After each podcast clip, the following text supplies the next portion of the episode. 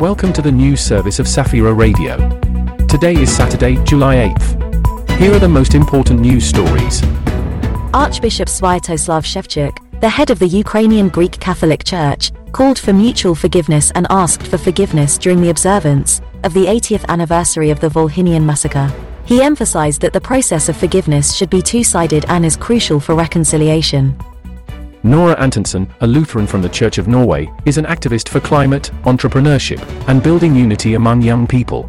She participated in the COP conference in Glasgow. Nora actively participates in church life, works in a startup called Naya, and previously served as the moderator of the Youth Council. She is now preparing to serve as a youth delegate at the World Federation of Lutheran Conference in Krakow. Secular leaders from 17 member churches gathered at a seminar organized by the World Federation of Lutherans in Geneva and Wittenberg. The meeting aimed to emphasize the role of secular leaders in the Lutheran Church and strengthen their ministry. Participants shared their experiences and highlighted the importance of community.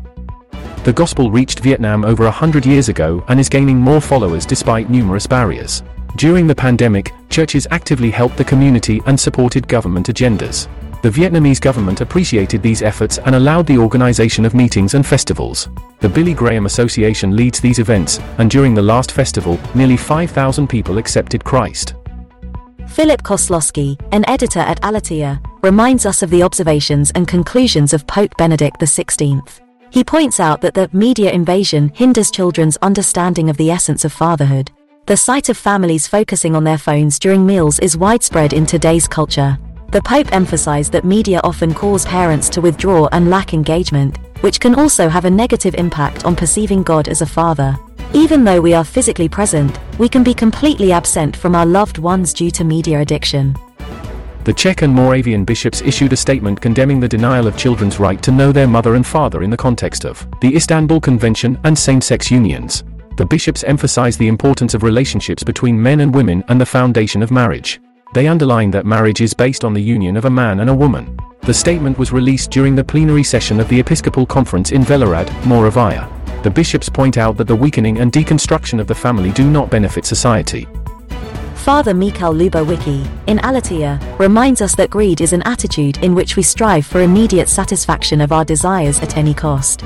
It is a trap that is difficult to avoid as it is based on fear and emotional deficiencies. Overcoming greed requires overcoming fears and objectively analyzing the state of our possessions. Prayer, fasting, generosity, and gratitude can help us. It is also important to enjoy relationships with others and avoid critical attitudes. Tempura is a popular Japanese dish with roots in Portuguese fasting practices. Missionaries and merchants from Spain and Portugal brought it to Japan in the 16th century. Originally, it was a breaded and deep-fried dish. The name, tempura, comes from the Portuguese term, peixinhos de horta. The practice of eating tempura during Lent was based on the principles of abstaining from meat. Now, the term, tempura, is used for various breaded dishes. Those were the weekend Saturday news updates. Tune in to Safira Radio for more broadcasts. Catholics, Orthodox, and Protestants together. May God bless us all.